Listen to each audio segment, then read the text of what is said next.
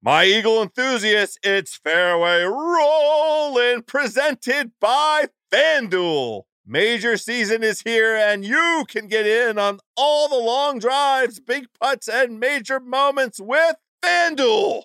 Check out live PGA Tour bets like longest drive, round leaders, matchups, birdie or better, and more. Plus, track every shot in the app and watch select par three holes while you place your bets. Download the app today and bet with FanDuel, the official betting operator of the PGA Tour. Ringer is committed to responsible gaming. Please visit rg-help.com to learn more about the resources and helplines available and listen to the end of the episode for additional details. You must be 21 years old or older and present in select states. If you have a gambling problem, call 1-800-GAMBLER or visit rg-help.com.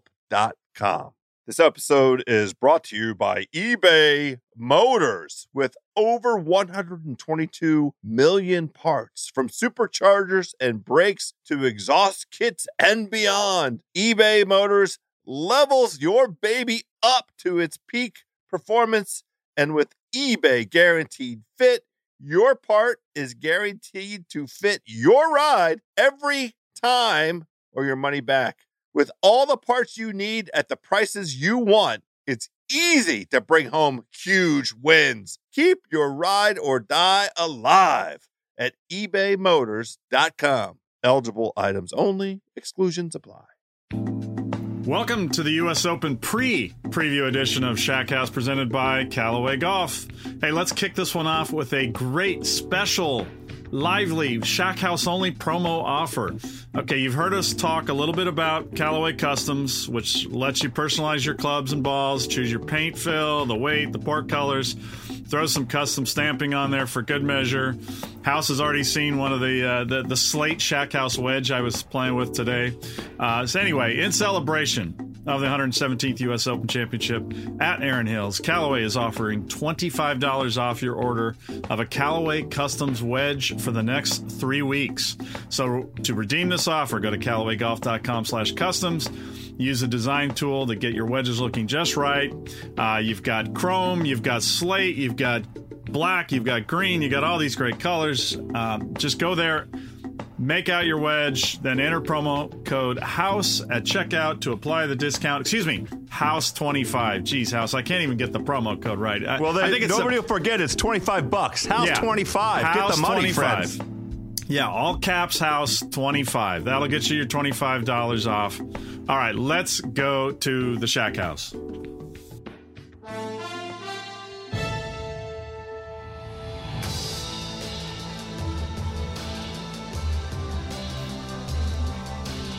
Today on the Shack House, we are going to do a quick, quick little update, pre preview of the U.S. Open, and then we are going to discuss all things Erin Hills and the USGA with uh, Executive Director Mike Davis of the USGA. But, House, we've got to do a little cleanup on the uh, recent Memorial Tournament and U.S. Open sectional qualifying. I'm getting excited. We're almost there. How you doing?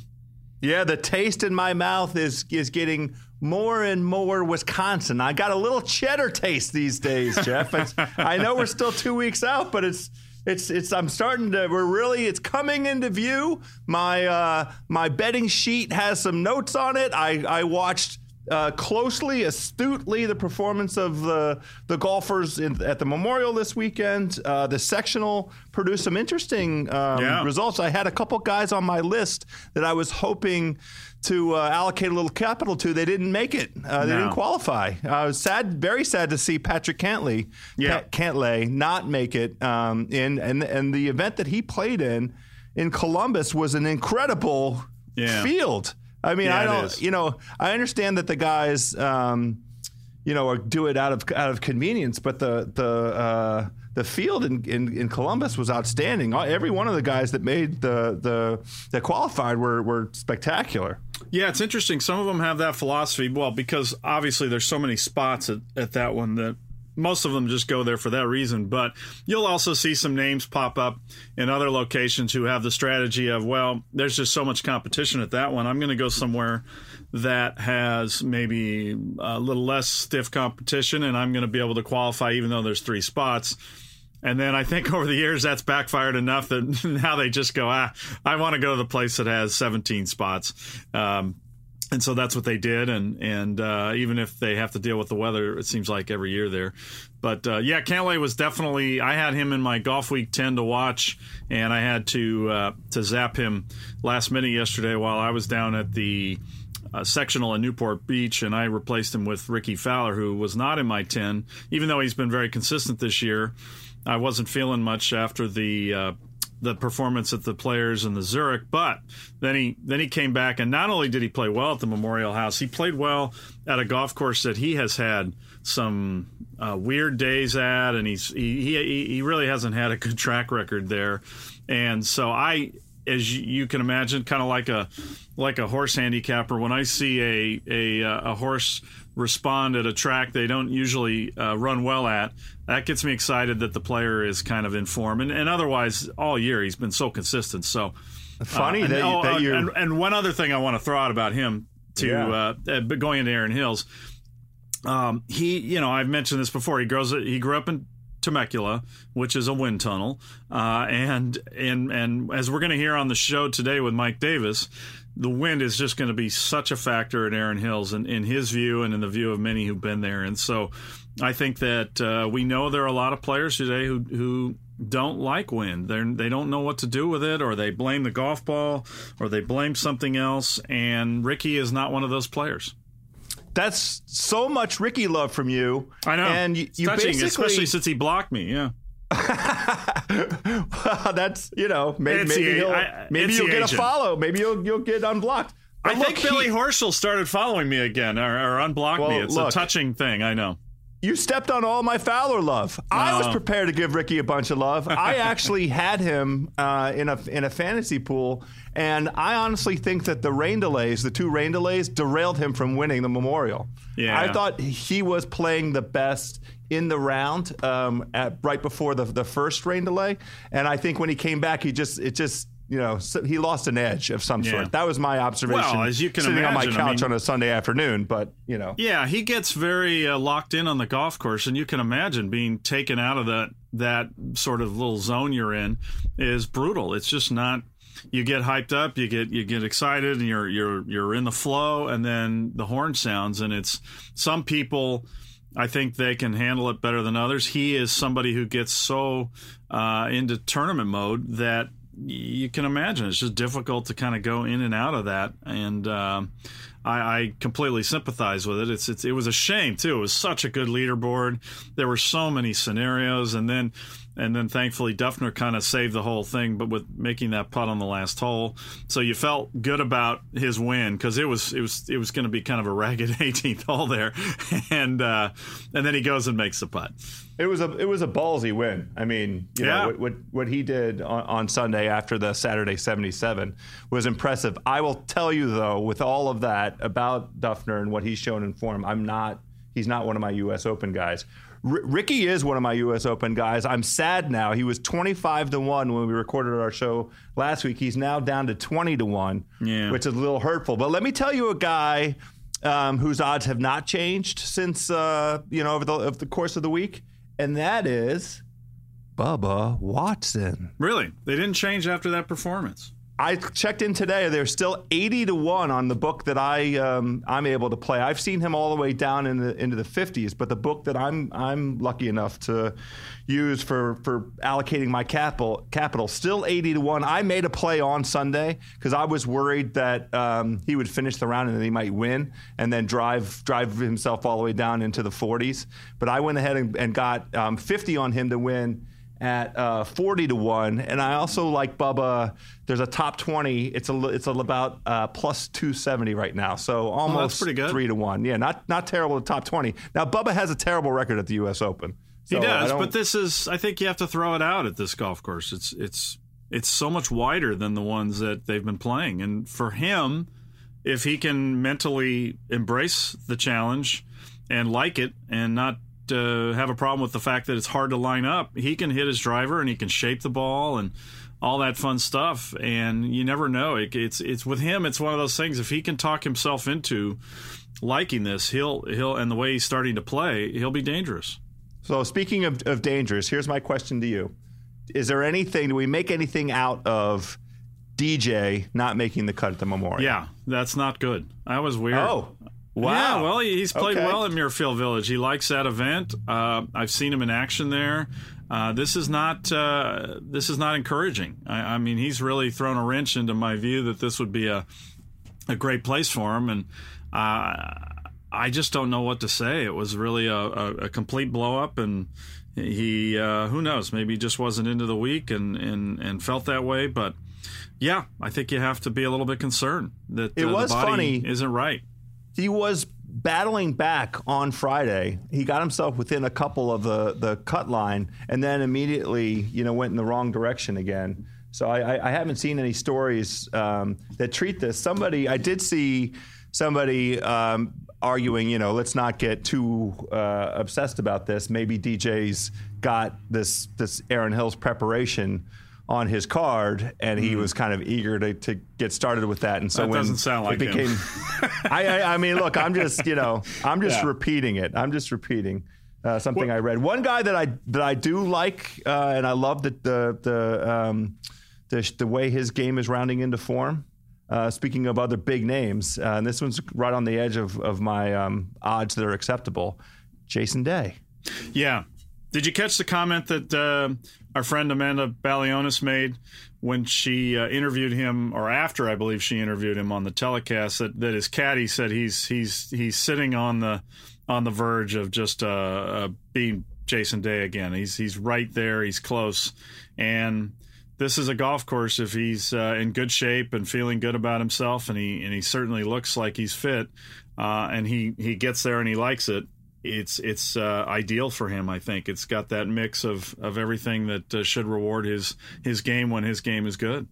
Yeah, and he's uh, there in that 12 to 1, 13 to 1 range, which I yeah, don't which like isn't at all. uh, very but- exciting, but you know, Right. again, if you're rounding out a, a a team and a fantasy pool and all that, it's it's I think you have to include him and. Uh, It's just going to be such an interesting one to to watch the early week uh, comments, or even the the, the comments uh, the weekend before the people who are finally seeing it for the first time. And I think that you're going to have players who talk themselves into the place, and there are going to be plenty more who kind of talk themselves out of it. It's true. I'll tell you what was fascinating at the sectional, and then we'll we'll uh, we'll get to Mike Davis here.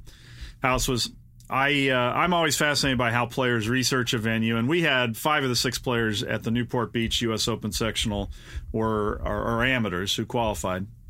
Love that. Yeah, oh, it's great, and and they were all great stories and and great interviews and and cool people you're gonna you're gonna want to root for. Uh, I mean, a kid Mason Andersen, senior, just finished high school. He's going to ASU, and he, he was loving the fog in Newport Beach. He was so happy to be out of the heat, and he's uh, so so composed and mature uh, at that age, and and obviously playing some incredible golf uh, with the scores he posted. Sahith Theegala, who goes to Pepperdine, is uh, made it. Who uh, I'm so excited for, and uh, he put on a, an incredible display. Stewart Hagestad, the U.S. Mid Amateur Champion. Uh, Kevin Dougherty, a friend of Rickie Fowler, uh, Oklahoma State guy who's been kind of toiling on the mini tours, and um, he he made a he he he nearly blew it on the last hole, but they they were all great. Um, and but the one thing you find out is a a couple of them I'm, I'm sure are aware that the U.S. Open is is when it is, which is I think a compliment to them because they weren't looking ahead. Uh, they're going to be in a little bit of a shock that they need to leave on this Sunday, uh, you know, before the the tournament. But how little they know about the course, and then you ask them, well, what are you going to do? And and they just uh, they have no clue how to prepare for this venue, and so so a lot of them will just go to Google Earth, and uh, I think it'll be interesting to see if how many hire a local caddy either for the week or at least for the practice rounds. They have a great caddy force there at Erin Hills, and I, you know, at Chambers Bay, that was a fun story. So it's just Well, going to be very interesting to watch all that and see, uh, read into comments how players talk themselves in or, or out of the place. For sure. In that respect, though, there is a little bit of a equalizing effect from the fact that this is the first, uh, you know, professional competition at the venue. I mean, I know that the guys who already qualified have already been able to get out there and start mapping things out and so forth. But these guys arriving Sunday are not enormously, you know, it's not like going to Oakmont for the first time. Right. Yeah, no, it's it's definitely going to be a challenge, and it's a big challenge. It's, it's not like it's a place too where you, I mean, you need to play all the holes, and it's a long day, and you got to pace yourself though to save your energy. So, it's going to be a lot of interesting. I'm more excited, House, than I, I had been. I'll be honest. I still don't. I, I the the course is you know uh, very big in scale, and and and I'm not a fan of those, uh, especially because uh, they're hard to spectate on, but. I, I'm getting more excited because we have players kind of rounding into form, and that really helps people that we we uh, kind of expect to be there. So that's encouraging. And then, of course, there's always. I mean, House. What other sport has their tournament, their their national championship open to this many people, where you can go through two stages of qualifying and be there and live this dream? And there's there's probably a solid 30 people there, maybe 40, who most people will never have heard of and who will be, you know, contending in their national championship. That's that's just to me that's uh, well, that's what makes it great and why I get excited this time of year. Well, I, I I'm the same way with you. I have a very nerdy request. We're going to have Mark Loomis, the coordinating producer of the Fox broadcast, on as a guest next week um, to talk us through kind of the TV side of things. But Fox already put up their um, sectional qualifier show last night, but it came on at, at, at midnight Eastern. Now, I know that they have to do that to accommodate the West Coast results, but you know, I, I would love if, if that could come on prime time. I'm such a sucker. The longest day in golf, they call it, right? Right. Yeah. And they, I, they, I, I uh, love this stuff. Give us give yeah, us a full hour. Give us two hours of, of you know. Okay, for the ones that haven't finished yet, give us some live look-ins. I mean, I'll I'll eat it up. I love the sectionals. I know, and this is where the USGA Fox relationship concerned a lot of us at the at the beginning, and and still concerns us that it's just not a priority for them. And uh, I've gotten a lot of email today. People are mad at the Golf Channel for not doing the coverage they used to do, which they did all day coverage with people on site at all these places, which is so expensive to do, so hard to do. And I thought, obviously, we're biased because our, our friend Jeff Newbarth produced the show, but I I thought they did a fantastic job uh, in, in because it, you have to wait till the late in the day house with these things how late they go Columbus Yeah, I know, till whatever, I know. nine o'clock um, Right. and then you know but then of course then Skip Bayless and uh, came on and started talking about how he just isn't bullish on on Rickie's uh, career prospects because he's little uh, I was like oh dear this, Let's go bet let's Rickie. get back to Let's go bet. Rickie right now. I'm betting Rickie. I mean, there's so many great stories at the sectionals. I didn't need to hear that from Skip Bayless. I, I I'm sure he's told he's got to come up with something to stir it up, but um, you know, e- every story at the sectionals is more interesting than that, and so I laughed at that. But uh, I, I thought they did a super job. Oh, and by the way, did you? I don't know. No, so you have not watched it, but one other player. Uh, speaking of of mentally preparing. Bryson DeChambeau was interviewed. He qualified, and he reminded us that he played very well at Chambers Bay in the U.S. Amateur. He lost to a, a player who was red hot, and he was reminding us also that he loves the place. So Bryson's one of those players. He's not on Bubba's level, but he's definitely a player who I think can talk himself into a venue and play, uh, uh, you know, play up to because he, he's feeling good at the place and feels like he's got an advantage because he's mapped You- it out or whatever. So you- you another name said- to keep an eye on. Yeah, you said Chambers. Did you did you mean? I'm Erin sorry. Hills? I'm sorry. I'm sorry. Erin Hills. Yes. Oh, good. Okay. Uh, so Bryson, yeah, he was interviewed on the show. It was really a good talk and uh, uh, uh, very good insights. So uh, if you Well, do have it on speaking the of- DVR, check it out. Good talk and good insights. We have this great interview with Mike Davis, CEO of the USGA, coming up. So uh, let's do a quick break. This break is brought to you by our good friends at Odyssey Golf. Odyssey is the number one putter in golf, and they are especially hot right now with the O Works Micro Hinge Insert. The Micro Hinge Insert from Odyssey dynamically generates top spin at impact, keeping the ball on its intended line to help you make more putts. I need my ball on its intended line because I need to make more putts. The member guest is right around the corner, Shack. Hey, why not give the gift of more putts to dear old dad for Father's Day? Visit odysseygolf.com slash Father's Day to view the entire Father's Day gift guide. Odyssey is the number one putter in golf. Yes, it is House. And now, uh, as promised, our interview with Mike Davis. We spoke to him actually last week. He was at the memorial for the uh, honoree day there and was a part of the festivities and the uh, the club group that Jack Nicklaus has put together. He's the executive director of the USGA. He manages uh, all aspects of the association's day to day operations. Uh, but of course, most people know him because he is uh, the front man on U.S. Uh, uh, Open telecasts when there's something going on, and uh, or just discussing golf course setup. Uh, and Mike is a man. He's been with the USGA since 1990. He's moved up the ranks. He was a, a, championship relations person. I met him in 1998 at the U.S. Senior Open here at Riviera, and that's how we got to know each other and discuss uh, golf architecture, and then he became a, a U.S. Open Championship director.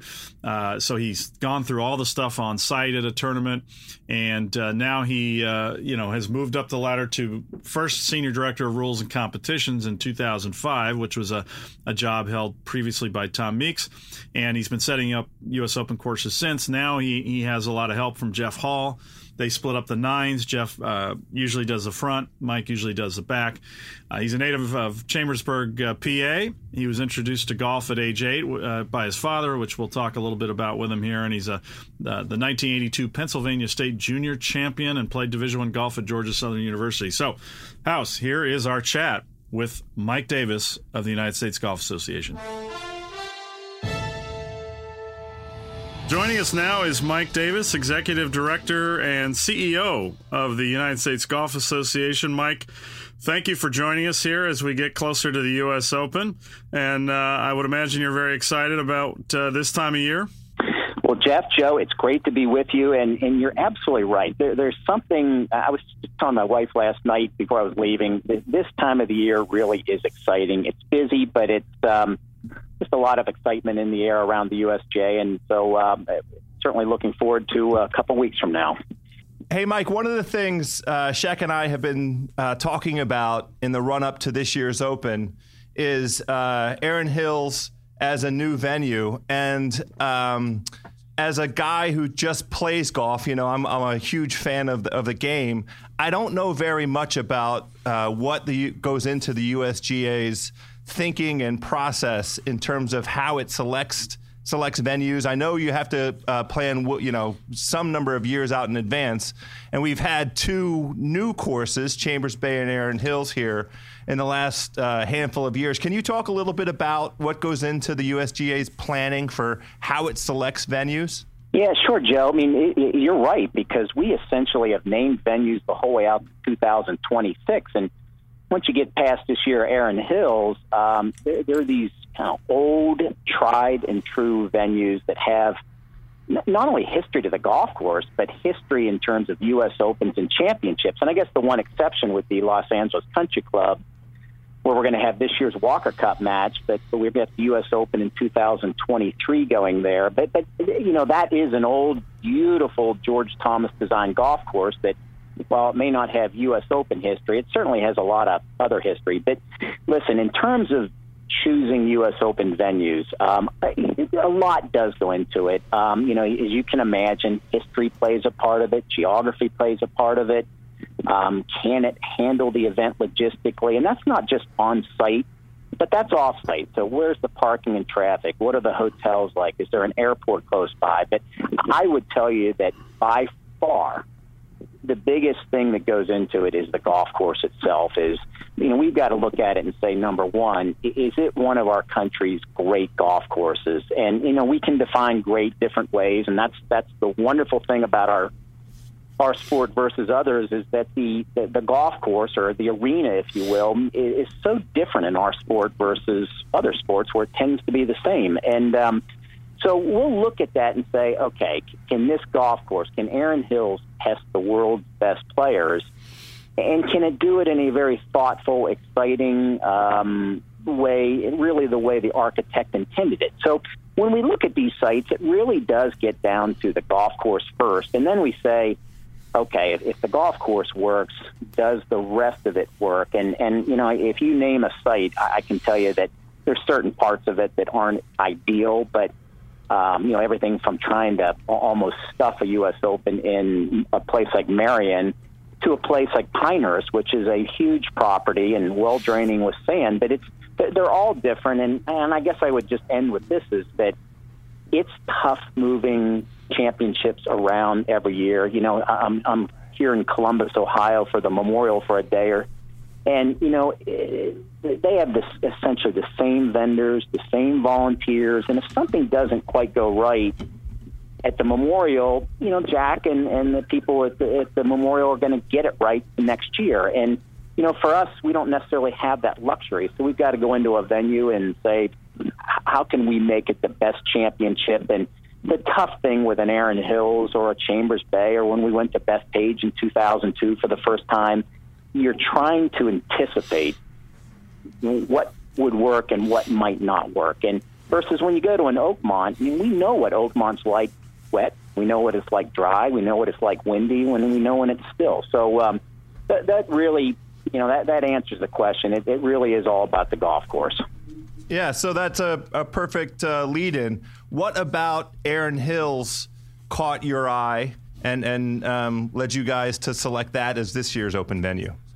Well, I tell you what's so unusual about it is we actually saw Erin Hills before it was even a golf course, and I think that what what it really boiled down to is it is a spectacular piece of property that I think almost all golf course architects who would have seen that property before it was ever the golf course was built would agree with that. It's this beautifully rolling natural piece of property that's well draining, which is so important for a for a golf course, particularly of a championship golf course.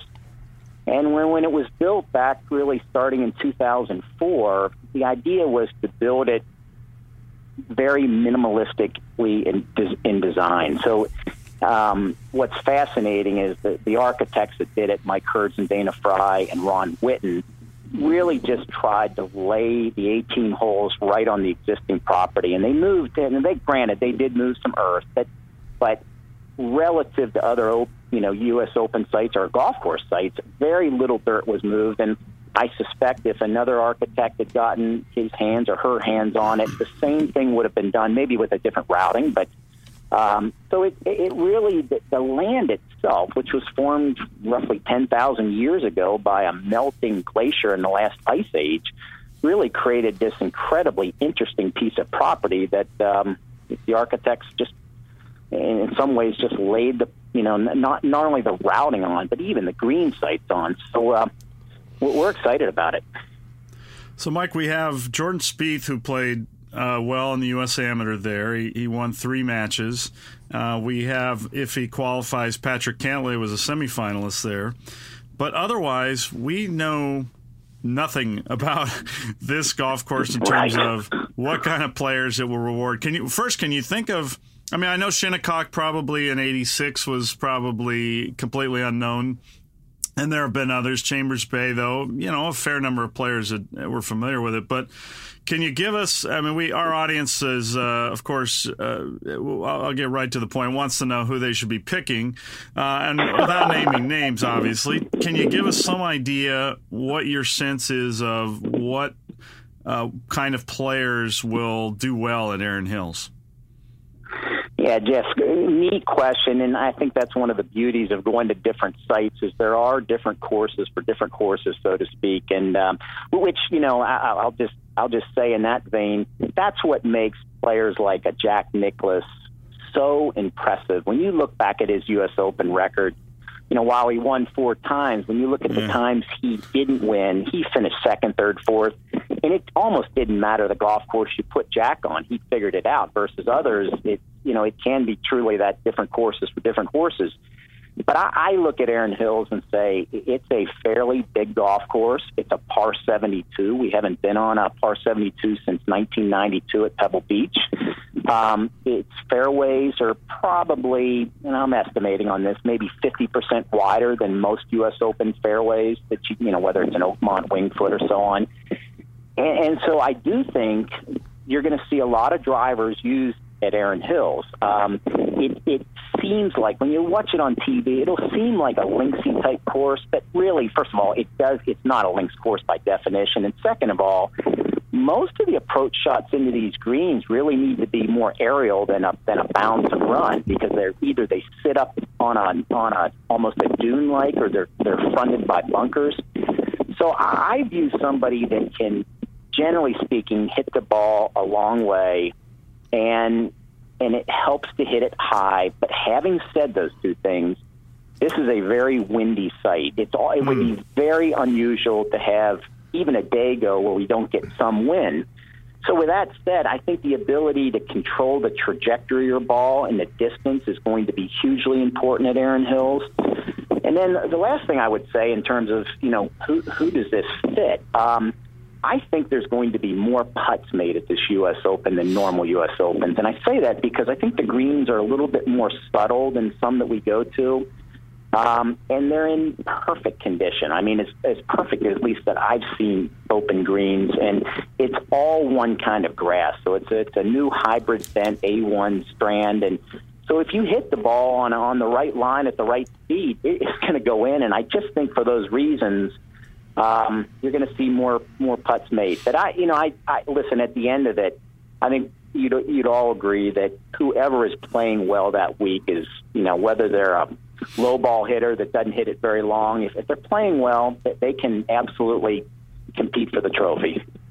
You know, we talked about it on the last show, Mike. I, I, I have two uh, views on the on the greens because the reports have been just raised. I, I that's uh, I I think I said they were A four. It's good to know they're the A one.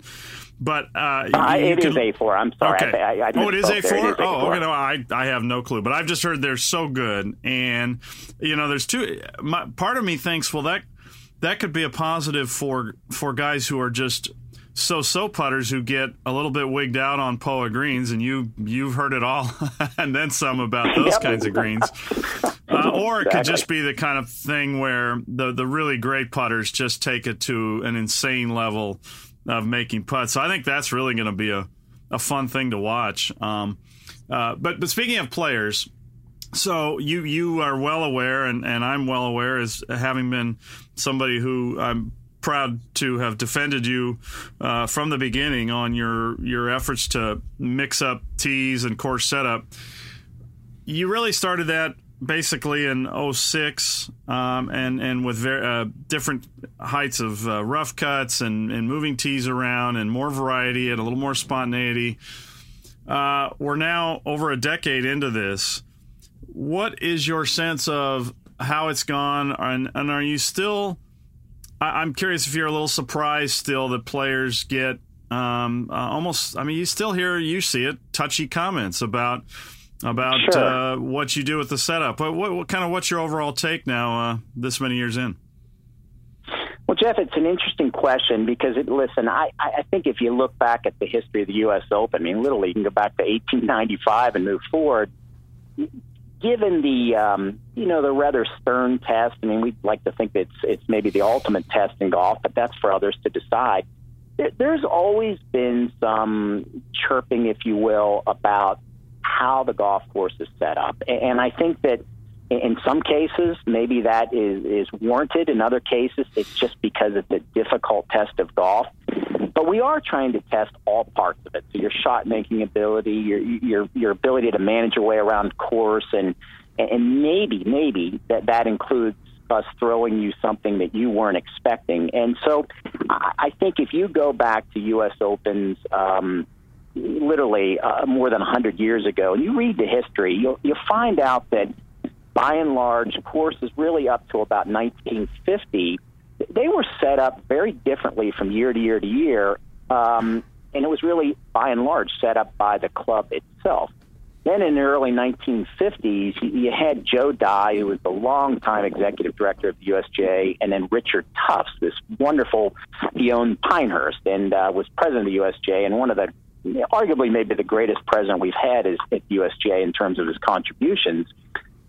And they devised this way to set up a U.S. Open that you narrow fairways, you grow high rough, you speed the greens, and you just make it a you know a, a stern stern test. And and you know for over literally over a half a century, that really served by and large you know the championship well. And and I would like to think that we really haven't necessarily gone completely away from that.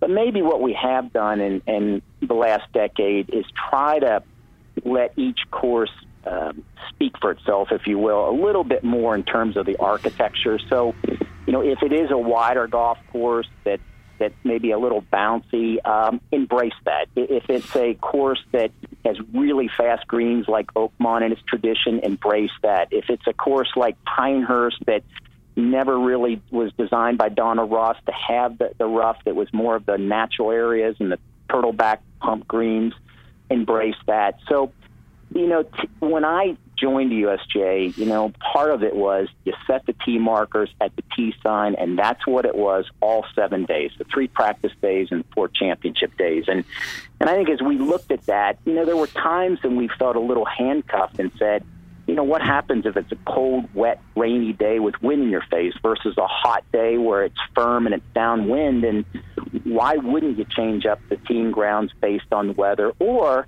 maybe architecturally that, that you know you can showcase some different things that the architect wanted to do. And the, the last thing I would say is sometimes we'll, we'll put p markers somewhere that maybe they they just didn't expect coming into practice rounds, and you, you, you kind of throw them something. You say, okay, when the heat's on, you and your caddy have to make a course management decision. And and what I think is fascinating is we all talk about how nerves affect somebody's ability to make a stroke, but I do think that for some they they affect their ability to kind of think through a situation and uh, for instance, I, I've talked to Tiger about this, and he always loved that. Is that you get him in competition and you force him to think outside or something that he hadn't mm. planned. And so some players embrace it, but but clearly others they want to have a course plan, a, a game plan going into every round, and they don't want to yeah. deviate. So I don't think one's necessarily right and one's wrong. It's just it's just a different way of presenting it, and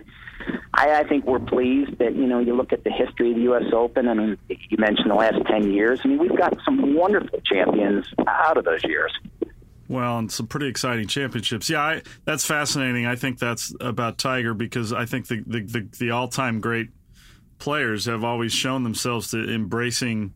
Uh, the challenge, almost loving the the curveballs thrown at them and figuring out how to deal with it. But um, I got into a an argument recently uh, online, Mike. I know this shocks you with uh, Tom Doak about the the short par four at, at TPC Sawgrass, and and what it made me realize, and and and you've you've turned a few holes into drivable holes that maybe were not theoretically designed that way, but I made the case uh, that not since Pete Dye has there been a greater disruptive force in golf than the short par four sort of craze or, or interest in them the last uh, 10, 15 years because they've kind of replaced the reachable par five in terms of that decision making and risk reward right. and drama. And uh, I, I, it's raised awareness of architecture, and I think, wouldn't you say, and, and also just people's appreciation of of what is really a fascinating moment in tournament golf.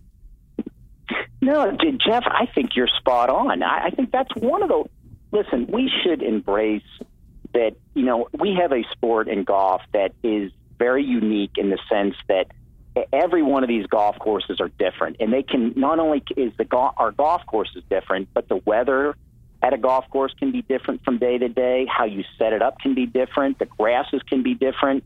Everything about it, and and that's that's part of the wonderful charm of golf. And so, to your point, I think one of the exciting things in championship golf, and frankly, any golf, is is how you how you work your way around the golf course. And when you're given options what option do you take? And can you execute after you, you do that? And I think in championship golf now, I mean, it's been talked about before, but um, these half shot holes, if you will. In other words, a yeah. par five that may play as a four and a half, or a par four that may play as a as a three and a half, or, or even go the other way. I mean, I think about the eighth hole at Oakmont that you know some days it was a three wood maybe the driver that's a par yeah. three that may play as a three and a half and you know what those tend to be very interesting holes because there are options and instead of just a straight long hole with an uninteresting green where it's just execution execution execution when you when you allow a player to really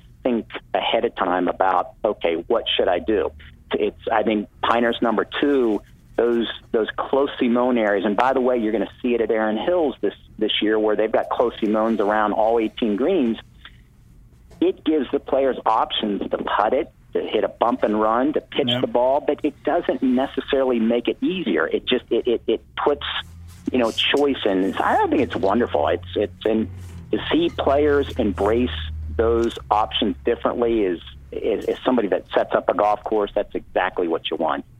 Hey, Mike, uh, change in direction a little bit. Wanted to ask you a slightly personal question. Uh, Jeff and I enjoyed the interview you did with uh, Jaime Diaz earlier this year for, for Golf Digest.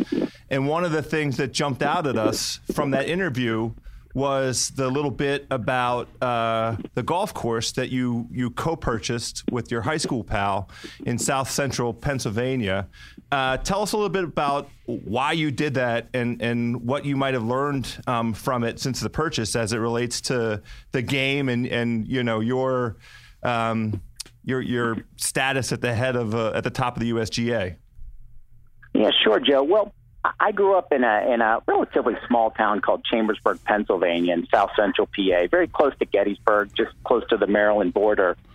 And um, I, grew up at a neat 18 hole course called Chambersburg Country Club. In fact, it was a par 74 when I grew up, and but there was a um, there was a golf course that was um, somewhat close by, a little nine hole course called Connicadell, and um, and it was never in very good shape, and it was always a low green fee golf course, you know, a, a small budget in terms of the maintenance of it. But it was a place where you'd see, you know, beginners go out to play. You would see, um, you know, it just wasn't high end golf. And and so about I don't know six seven years ago, uh, my, this good friend of mine who still lives in Chambersburg approached me and said, and grew up uh, literally on this golf course, and said, hey um, it's not it's not publicly for sale, but I know the owner, and he asked me if I wouldn't, you know, be interested in buying it. So, would you be interested? And I, I kind of scratched my head, thinking this is the last thing I have time for right now. But um, it was in some ways a chance to do something with with a very good friend,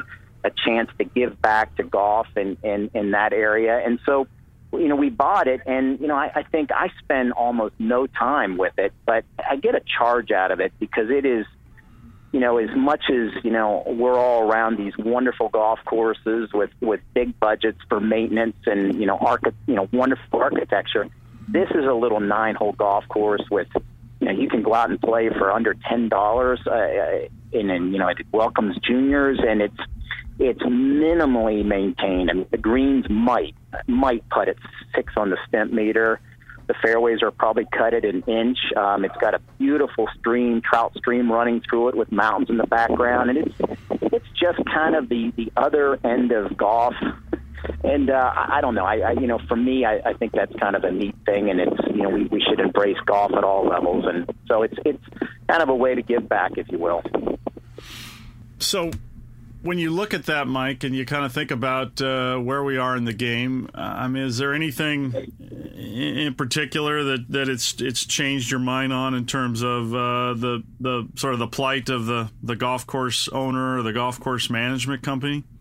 Well, Jeff, I, I think it's fair to say that you know whether you're a private club or a high-end public access or resort or a lower green fee uh, golf experience, whether nine or 18 holes. Um, you know, golf courses by and large probably are not the best way to make money. They're, they're very expensive to maintain, and um, I can believe me, I can tell you this is not, probably not one of the better business decisions I made. But but um, but I didn't go into it for that reason. But you know, I, I think it's one of the things we feel strongly at the USGA about is that how can we help golf facilities in this country, and really from two different angles. One, how can we make the golf experience be more enjoyable for for the average golfer? And then secondly, how do we make these golf facilities more sustainable, both economically and environmentally? And so we have spent a lot of money on really researching this. And again, it's not just it's not just how to maintain a golf course. It's just how do you make this experience better. And I will tell you, it's an area that the USGA is going to continue to put more and more monies on because you know, guys, if you think about it, everybody in our industry talks about grow, grow, grow, grow, grow the game. Yeah. And so it's about bringing juniors in, and it's about getting more rounds played by avid golfers, et cetera. That I think where so many miss the miss the big picture here is that if you are not giving them a golf experience that yep. is welcoming, that's fun, you know, if you're always out there looking for your ball that's lost, or if you're playing on poorly maintained golf courses, or if the greens are so fast that it's everybody's three putting and the pace of play is bad, um, you know that that eventually gets to the point of saying I just didn't have a good experience out there, and I don't want to play as much golf. So I, you know, mm. to me, it, really gets back to the heart of it is that we've got to make sure these golf courses are a fun experience, and we've got to make sure golf courses long term can sustain themselves. Mike, we had uh, we were lucky enough to have Jay Monahan on uh, a few weeks ago, and one of the things that we discussed with Jay a little bit was about his own personal uh, time and opportunity to actually watch golf on TV. And we asked him a little bit about, you know, is he sitting there watching on TV and then simultaneously have another screen open where he, where you can watch kind of live commentary? Because now with Twitter and other kind of forms of social media, you can kind of get real time uh, input from people watching uh, and and hear a reaction to how the the um, tournament's being presented. Um, are you able to watch a lot of golf on TV? And, and um, if so, how do you watch it? So I I do watch some um, because I mean I want to know what's going on not just with the PGA Tour but the European Tour, the LPGA Tour, um, and, and I love you know when, when the rare you know case happens where you get amateur golf. I mean I know the NCAs are going on right now. That's great, and I I will follow it. Um, but sadly, I don't have a lot of spare time in in my life right now with with, with this job. So I will watch it in pieces. I oftentimes tape things and I'll watch part of it. Um, I, and it's the same way with even news, where I find myself absorbing news where it's just I almost speed read through things. I will, you know, we have a clipping service at USGA, so I, I might. Um, I, I might look at five percent of the articles that, that, that come on this clipping service. Um, you know, I like I like to take Golf Central and Golf Channel. I think they do a great job there, and it really gives me an idea of what's going on news wise. But um, I just don't have a chance to watch as much golf as as I'd like to. And I, you know, when I pass the baton here to somebody else in the future, uh, I look forward to those days where I can watch more. But during the Open, you you do have a a monitor and you watch uh, kind of to monitor your setup, right? Absolutely, Jeff. In yeah. fact, to that point, um, I actually can learn more watching TV, believe it or not, than if I'm actually out on the golf course. At least, and that's Thursday through Sunday because you get to see so many different holes in, in a short period of time. Versus if you're just sitting out somewhere at a hole, you're only seeing that hole and you're having to wait between groups and so on. So I, I do I really do watch um, not, not the whole thing, but I do watch pieces just to see how are greens reacting, how's the hole location working, how's the how the speed of the greens. You know, what do we do, need to do for maintenance? Uh, you know, this coming evening to get it right for the next day, and so it's um, so uh, yeah. U.S. Open week, I'm I certainly at least some of the time am in front of the TV. All right, Mike. A few uh, a little more rapid fire questions, and then we'll let you go. Um, uh, tell us the best thing the USGA does that few or no golfers know about. Well, I think golfers tend to know about championships and governance. So I, I would say it's those areas I talked about before. It's, it's those millions of dollars that have been invested into turf grass research and and proper ways to maintain a golf course, build a golf course. Um, I, that that would be the area I think that we we we've done so much for the game that most people aren't even aware of. And uh, all right, now, so you've, you've you've been setting up a lot of golf courses, U.S. Amateur, U.S. Open. Uh, tell us your favorite hole to to study, set up, and of course the your least favorite, the one that keeps you up at night, uh, that uh, ages you to uh, to to set up the hole and and uh, watch it play out. Well, Jeff, it gets back to I love holes where there's options on it, or I love holes where it can play differently from day to day. Um, so, you know, that, again, that can be a short par four, reachable par five, uh, a hole where you maybe move the tee markers up and make a very short par three. I mean, about some of the great short par threes. I mean, I know you were involved with the Los Angeles Country Club, but I can't wait for 2023 and frankly for this summer for the 15th hole there, that little short yeah. par three, or Merion's 13th hole, or Pebble Beach's seventh hole, or you know, there's just some of these great short threes that are fun because when, when you allow the players a you know a wedge in, you feel like you can be more aggressive with a hole location and um, and not feel guilty about it. And and I would say what keeps me up at night with setup is when when holes don't play the way they were designed to play. I mean, if all of a sudden you set the tee markers too far back and you get the reverse wind from what they they predicted and now all of a sudden they can't get it up on top of a hill that they were supposed to or or if a hole location doesn't work. I mean, nobody pats you on the back if you get 71 out of 72 hole locations right. It's all Yeah. about what went wrong. So that that would be it's it's not necessarily when a hole's hard, but it's when it doesn't play properly. Is that that to me is a uh, you know almost a sickening feeling. Are there any Erin Hills that uh, that you've, you you're going to give extra attention to just because they're it could uh, with a wind shift could be tricky? Or I mean, the flyovers it looks like you don't have any monster carries. Well, there actually are, and that's what's interesting Oh. with the, with the flyovers is that they're they don't do justice to how much movement there is in that property. For instance, hmm. the the the tee shots on number eight and number twelve, you got to get them up a big hill in front, and if you can't get them up, the ball literally rolls back down to the and where it, it you're completely blind and. Those would keep me up a little bit, knowing that if the meteorologist misses the wind condition, um, on all of a sudden the guys can't get it up top. That that would be an example of what would make me nervous. And you know, even holes like uh, you'll see the ninth hole at Erin Hills is this marvelous little downhill par three that has a green that basically falls away from you.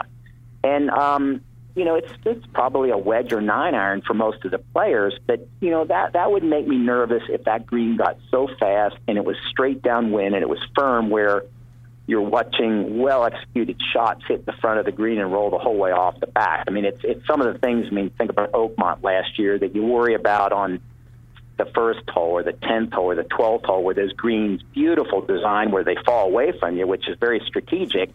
But at the same time, if you set it up and properly, you watch well executed shots penalized, and we, never want that. All right, Mike, a couple easy ones to end with. What, what's your favorite sport outside of golf? Oh boy, I guess it's a toss up between football and tennis. I have uh, grew, grew up loving both sports. Um, I'm a huge Pittsburgh Steelers fan and was a fan before they ever won their first Super Bowl. And on tennis, I, I loved you know kind of growing up watching Bjorn Borg play against Connors and McEnroe, and now watching Federer. And my son's a tennis player, so. Uh, We've been going to U.S. Open tennis for years, and I took him a couple years ago to Wimbledon, which was a great experience. So I, it, it's a toss-up. Okay, that's that's cool. So the very last one, you mentioned at the outset that you're at the memorial uh, this week while we're recording this. What, what's your milkshake? Uh, you you got to go with the chocolate, Yeah, Straight chocolate? straight chocolate. Oh, that's old school. I love it. I love it. Oh, come on, Mike. Come on. Having Uh, said that, I'm not going to turn away sh- any of sh- these milkshakes, There you go. regardless of Shack the likes the. Buckeye. He wants the mix. Yeah, yeah, you got to go the Buckeye. That's that's that's exquisite. There, it's a work of art. Plus, that's kind of the. I don't know how peanut butter and chocolate became the the, the flavor of of Ohio, but uh, it, is, and I think it'd be insulting to your host not to have that. But that's just me. Exactly. Well, I'll, I'll try one of those. Thank you. Yeah.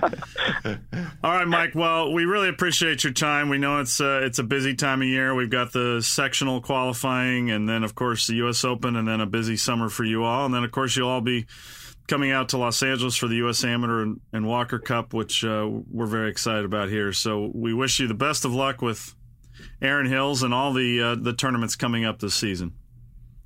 Well, thanks, Jeff, Joe. It was nice being with you, and uh, look forward to seeing you later this summer. Thanks, Mike. Thanks, Mike. Okay. Take care. Bye bye. Big thanks to Mike Davis. Really enjoyed that chat and appreciate him giving us the time. Let's close the show with a word about Chrome Soft, the ball that changed the ball. Callaway has been the fastest growing major golf ball brand since 2013, and its Chrome Soft golf ball has been a major part of that. The key to Chrome Soft's performance is the dual soft fast core, which makes it extremely fast, incredibly soft, and unbelievably easy to control. With Father's Day coming up, help dad play some better golf by gifting him the only golf ball with a dual soft fast core. Go to CallawayGolf.com slash Father's Day to explore the full Father's Day gift guide. Chrome Soft is the ball that changed the ball. Oh, house that was magnificent. So, so we have uh, we have a little bit of a, a, show note to to point out. You mentioned earlier. Uh, we have Mark Loomis next week. We've uh, we've already chatted with him. Uh, that one's in the can, ready to go. He's got some great insights on Erin Hills and the broadcast. You're going to get very excited about. Uh, we are also then going to be, or I will be live at uh, Erin Hills. So I hope to have some good insights into the course, the the uh, the tournament, the setup, the whole thing, and we will provide absolutely magnificent picks, won't we, House, on the Shack House U.S. Open Preview Edition. Ooh, that was nice.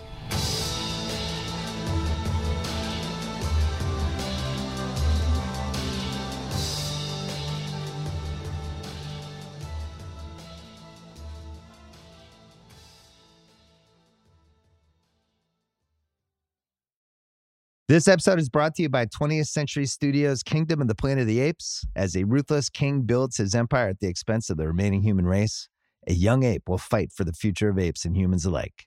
Kingdom of the Planet of the Apes. Enter the kingdom in IMAX on May 10th and in theaters everywhere. Get tickets now.